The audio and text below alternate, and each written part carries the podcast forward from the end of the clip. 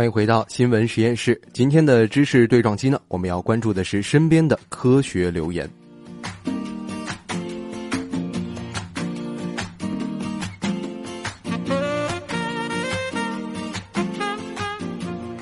由北京市科学技术协会、北京地区网站、联合辟谣平台等机构共同发布的一月科学留言榜近日揭晓。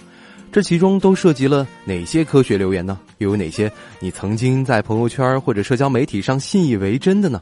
接下来我们就来一一盘点。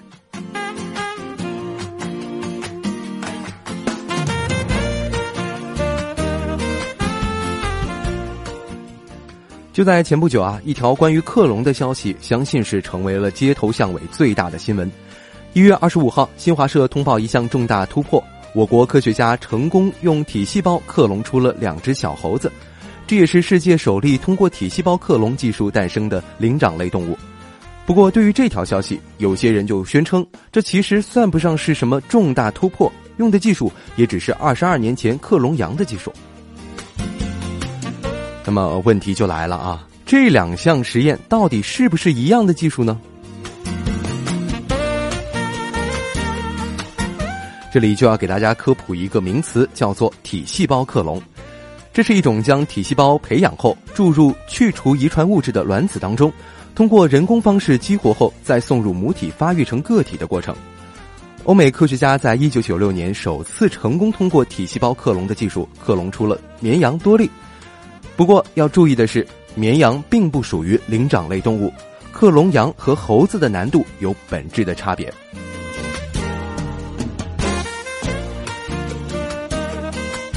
那这个难度的差别在哪呢？据研究者介绍，克隆猴主要有三个难题：第一，细胞核不易识别，去核的难度比较大；第二，卵细胞容易提前激活，导致整个克隆的程序无法正常启动。第三就是体细胞克隆胚胎的发育效率低，绝大多数克隆胚胎都难以正常的发育，往往胎死腹中。在过去的十多年里，欧美科学界一直在努力通过体细胞克隆技术实现猴子的克隆。在二零零三年，美国匹兹堡大学的研究人员就一度拿出七百多个卵细胞进行克隆的尝试，最终却没有一次成功。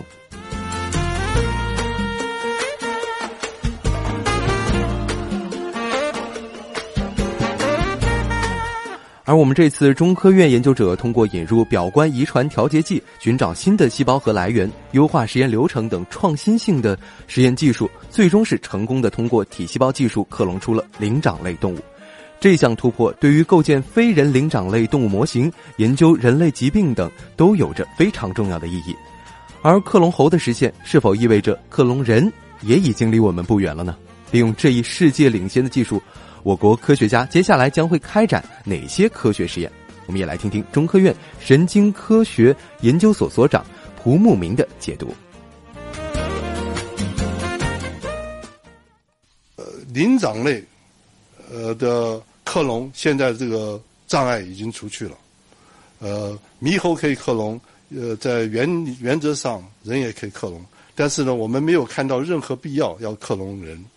而且我们做克隆猴的目的是完全是为了要建立动物模型来帮助理解人的大脑，还有治疗人的脑疾病。我们看不出任何理由要需要克隆人，社会的伦理也不允许。这个灵长类的动物是跟我们人最靠近的啊，所以这个呃要把这个猕猴变成一个可以研究人类疾病、研究人类这个高等灵长类的认知功能啊，这个就是最大的意义。专家介绍，克隆猴技术突破之后，首要的工作是通过提升克隆猴的成功率，构建出一大批具有完全相同遗传基因的猴群，来分析疾病的基因基础。通过跟人类最为接近的猕猴动物模型，可以在神经科学、生殖健康、恶性肿瘤等很多疾病研究中取得新突破。很多困扰人类多年的生命科学问题，也将有望得到解答。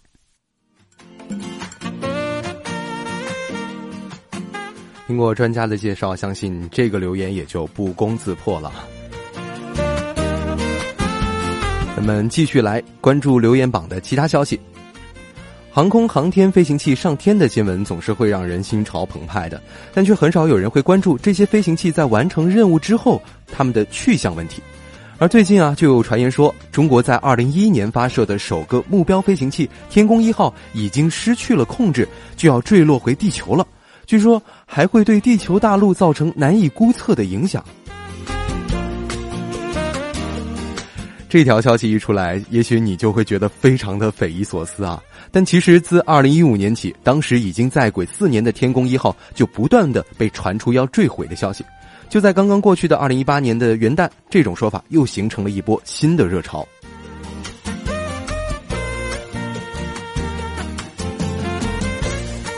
那么真实的情况是怎么样的呢？实际上，天宫一号失控的说法毫无根据。作为我国首个目标飞行器，天宫一号从二零一一年九月二十九号发射升空后，原本设计在轨的寿命仅仅是两年的它，超期服役两年半的时间。二零一六年三月十六号，在完成和三艘神舟飞船交会对接和各项试验任务之后呢，天宫一号正式终止了数据服务。不过，即便是终止了服务，但中国载人航天工程办公室至今仍然会定期的发布天宫一号的轨道状态。最近一期的公告显示，二零一七年的十二月十七号到二十四号，天宫一号运行在平均高度约二百八十六点五公里的轨道上，姿态稳定，形态也并没有发生异常。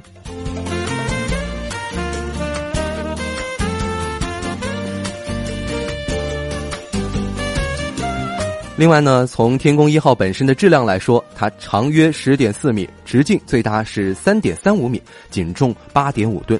返回时的质量应该会更小，因此呢，对于天宫一号的体型、质量、初始设计而言，即便精确的瞄准、调整好角度，都几乎不可能通过大气层。不过，由于天宫一号的返回过程受到很多因素的影响，它解体后是否会一定烧完，以及万一存在残骸的话会落在哪里，这是任何国家都无法准确预测的。我国早在去年就向联合国大会汇报过，我国正在持续密切跟踪监视天宫一号的实时动态，并报告了造成损失的概率很低。人类航天已经开展了六十年了，还从来没有出现过一例在轨航天器返回地球时造成人员伤亡的案例，所以大家尽可以放心。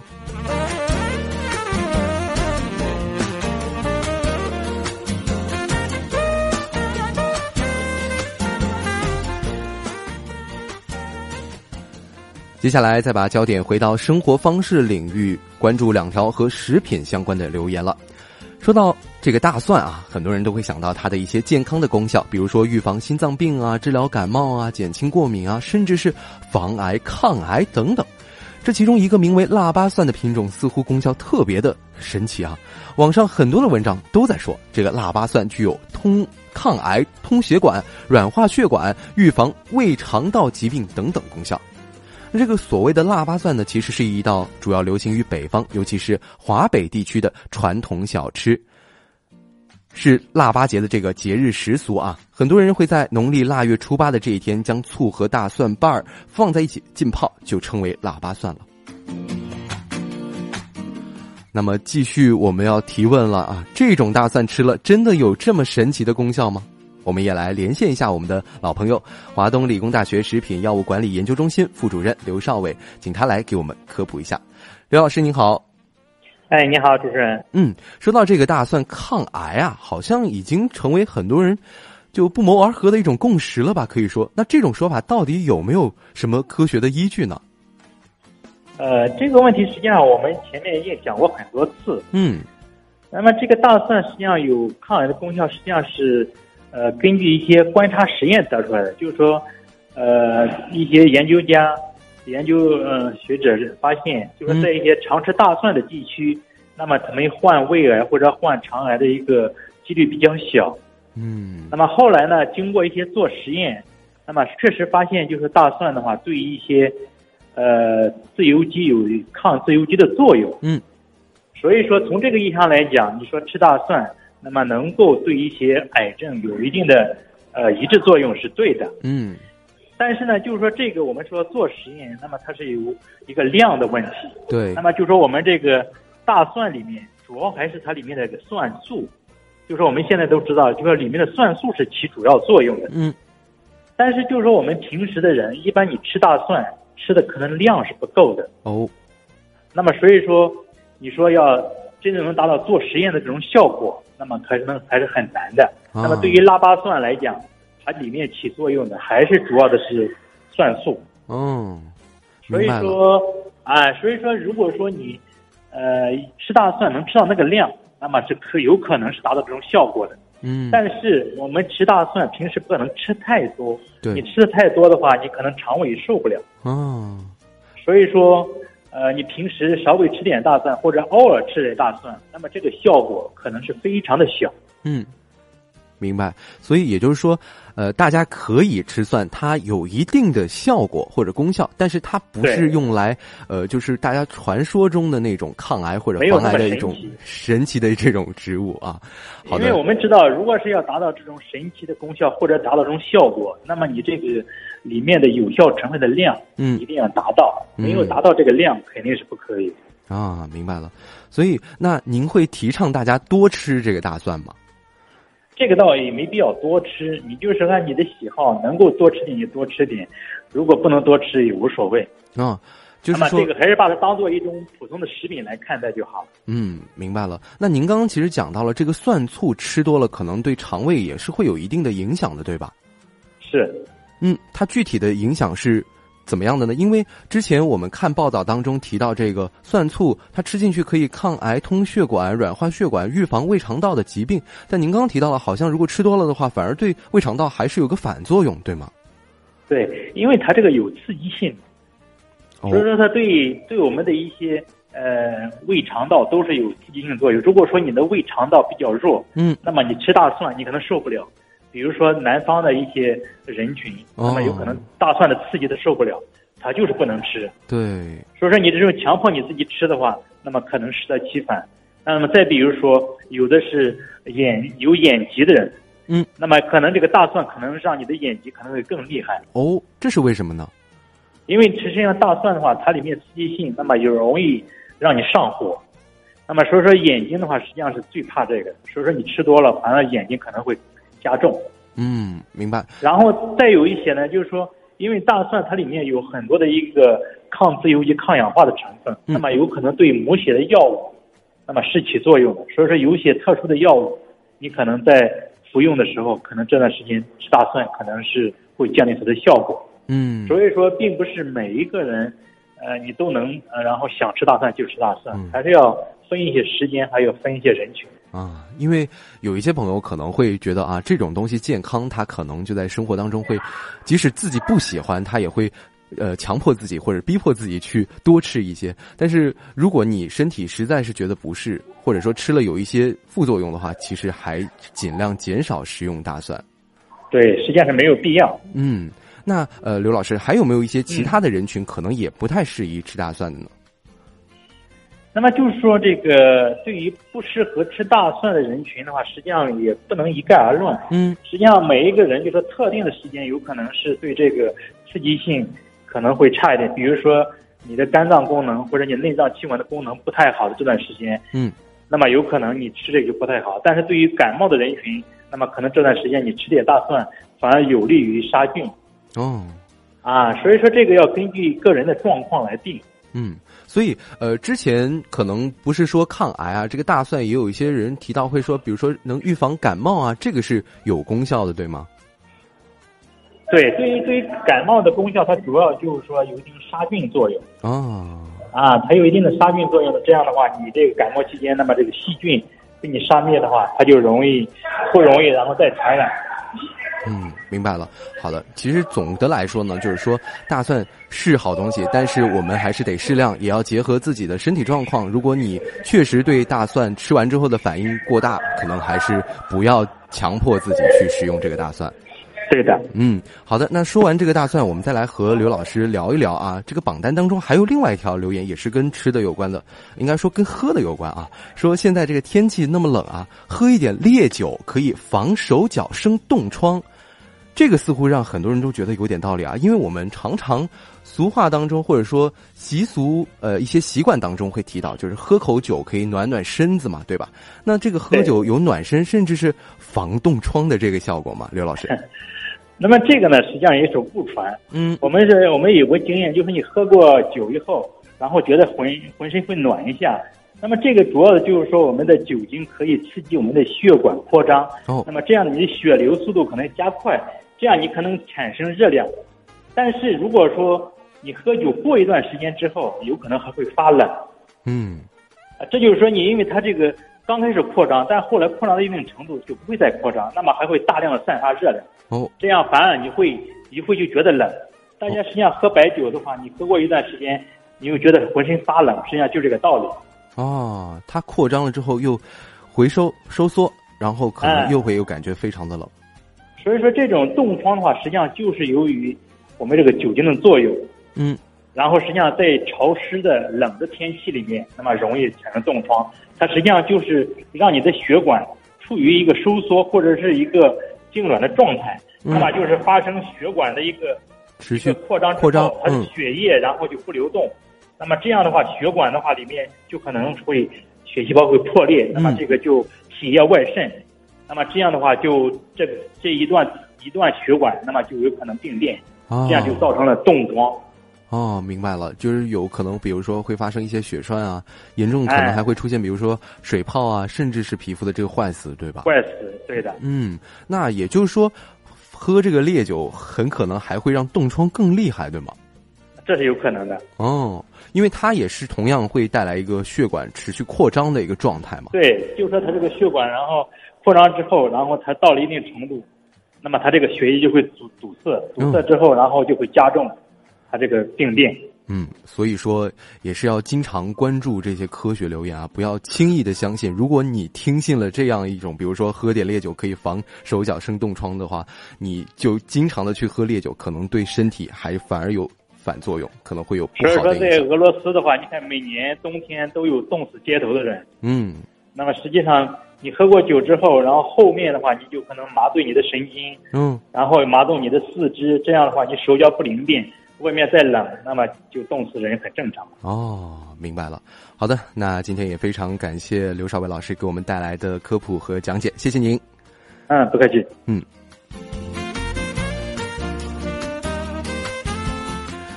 这样看来啊，喝酒防冻疮并没有什么实际上的科学依据了，而且喝酒会使人体的这个血管扩张，进而加大人体的热量损失。再加上饮酒之后呢，人对温度的敏感性会降低，经常就不注意防冻，可能会产生更加严重的后果。此外呢，长期过量的饮酒会导致肝脏的损伤、血压升高等等，实在是非常不明智的选择啊。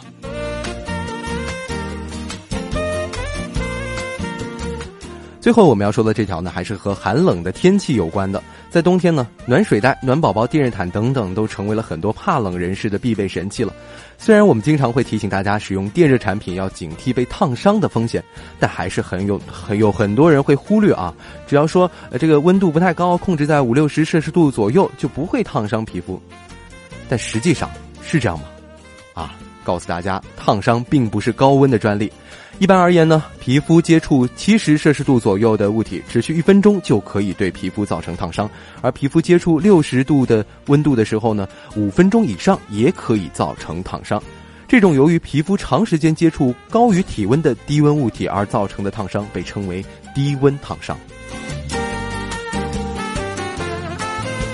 而且低温烫伤，如果你不注意的话，可能会引发非常严重的后果啊！很有可能你发现晚了之后，已经是深二度甚至是三度的烫伤了，严重的还会造成深部组织坏死或者是溃烂，导致患处长时间不愈合。因此呢，虽然低温烫伤不那么引人注意，但后果却是非常严重的，更需要提高警惕。那么，应对烫伤正确的处理方法又是什么呢？我们节目的另外一位主持人旭东，之前也是采访了上海瑞金医院灼烧灼伤整形科主任荀金宁医生，一起来了解一下。在医学上，对于烧伤、烫伤到底是分成哪几个程度或者是级别的？黄医生能和大家简单来介绍一下吗？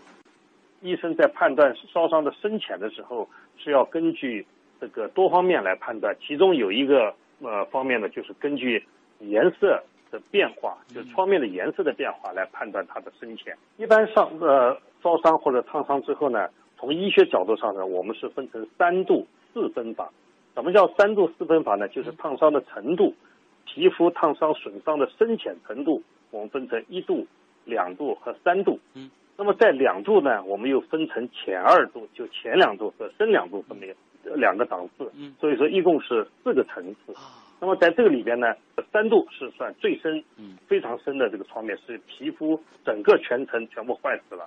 那么三度创面呢，如果是三度创面的话，它皮肤往往不能自己愈合，嗯，需要通过其他手术啊、植皮的方法来进行修复这个创面。嗯，一度和两度、浅二度和深二度这些创面呢，如果是处理的得当的话，皮肤它能自己的愈合，就不需要通过植皮的方法。那么这样子呢，就是在我们处理的过程中，我们要医生要严格的、呃准确的判断这个创面到底是怎么一个程度，那么我们治疗的方案也就有所不同。啊，如果说是真的出现了烫伤，正确的处理方法到底是什么呢？那么正确的处理方法，这个最简便而且最实用的，那么就是让自来水、冷水冲洗。嗯，因为烫伤之后呢，在一定的时间里边，这个。烫伤部位的皮肤，它依然温度还非常高。这种温高的温度会继续对皮肤造成的损伤。那么因此，在烫伤之后，我们要所做的是减轻这种持续的后续的损伤这个过程。因此呢，就用冷水、用自来水冲洗这个创面呢，让这个温度呃赶快的降下来。这是一方面。第二个呢，就是我们这个用冷水冲洗之后呢。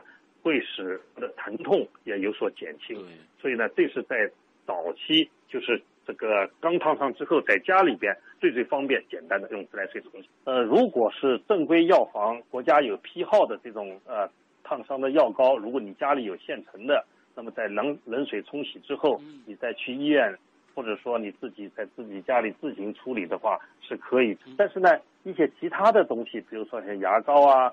或者是酱油啊，或者一些有色的外用药啊，嗯我们不是我们是不建议大家用的。哦，那么对于烧伤烫伤来说，它的这个治愈的过程到底是怎样的呢？如果说我们刚才谈到的像是比较重的，可能是重二度或者是三度，它会经历哪几个阶段呢？那么是这样，就是说就伤口它愈合的本身来讲，如果是呃两度，比如说我们讲前二度创面，嗯，呃如果没有。这个创面处理的正确，没有感染等等一些后续的一些损伤。如果除此之外的话，它自行愈合时间一般来讲在两个星期左右。那么如果是二度创面，那么就要到三呃三个星期、四个星期，它才能够愈合。但是呢，这是排除它没有创面处理的比较好、没有感染的状态下。如果创面感染的话，它很可能会加深创面，那么愈合时间。就可能会延迟。那么，如果是三度创面比较大面积的三度创面，它自己不能愈合的话，那么我们就要通过手术的方法把这坏死的皮肤给它切除掉，然后从这个病人的其他部位取一点点取皮，来把这里这个三度创面修补起来。这个就比较复杂了，要需要住院、需要手术等等一系列的治疗。那么，如果病人是这个面积比较大，你比如说我们正常情况下把一个人的体表面积分是呃百分之百这么一个计算，看他占这个烧伤的面积占体表面积百分之多少。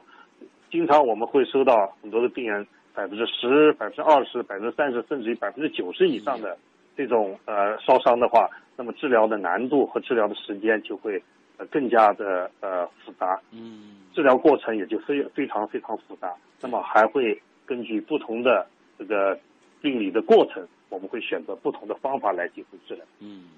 人们之所以对于烧伤、烫伤如此的害怕，一方面呢，如果是这个重度的烧伤，的确是随时可能危及生命，这个完全不开玩笑；而另一方面，可能就谈到了这个愈合之后，它会留下难看的这个疤痕。那么通常来说，呃，不同程度的这个烧伤或者是烫伤，它退疤大约是需要多久的这个过程呢？还是说有一些程度之上是很难处理的好的呢？对于烫伤来讲，一般而言。如果这个烧伤的严重程度是在深二度以上，嗯，这个创面上，不管用什么方法治疗，或多或少都会遗留疤痕的。那么在一度和两度烧伤，那么一般来讲不会留留有疤痕，但是呢，在相当一段时间可能会有些色差的改变。那么呃，对于比较深度的呃烧伤，比如就是深二度和三度以上的烧伤，治愈之后它留有疤痕呢？我们一定是在他治疗这个伤口愈合之后，立即要进行抗疤痕的预防和治疗这么一个过程。这个整个的治疗过程也因人而异，有的人可是半年，有的人甚至于好几年、两三年都要再进行抗疤痕的治疗。这里啊，就有网友问了，好像以前一直说，就是如果烫伤啊，或者说正在长伤口的时候，好像是不能说是吃那种深色的食物，比如说什么酱油、可乐之类的，说会色素沉着在这个伤口，这个是真的吗？这个是民间的一种一种一种传说，嗯，哎，误会误解。那么，呃，因为我们知道，任何一个色素，我们吃到体内之后，它都要经过消化等等，它不大可能会在呃沉着在这个呃伤口上。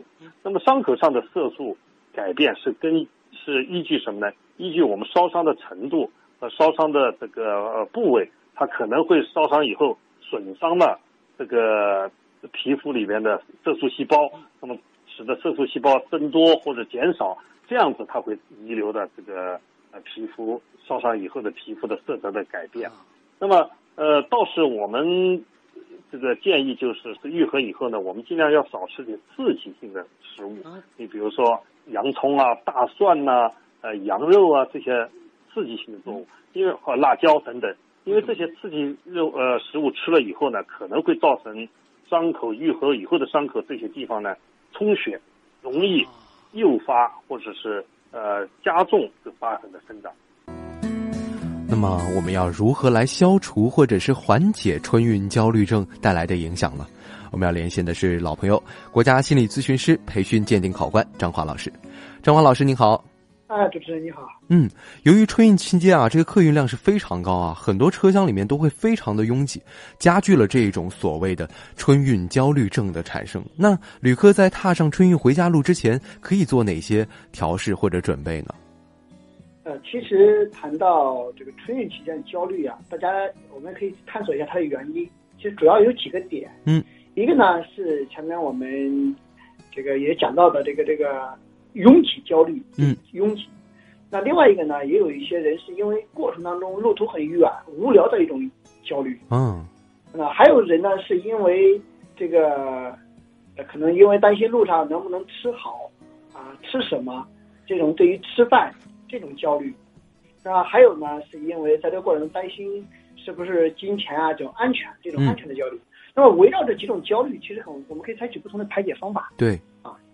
那比如说这个，对于这个呃，这个无聊这个焦虑，嗯，实际上人现在的人呢，在按理说应该在路上不大会无聊，因为通常现在有手机了，对，啊，呃，那所以呢，那既然围绕手机，那我们说你可以其实路上打发手机，其实利用手机打发无聊，其实一个好办法，嗯，再加上很多现在火车上都可以有一些这种这个已经有这个 A P P 啊，嗯，有这样一种 WiFi。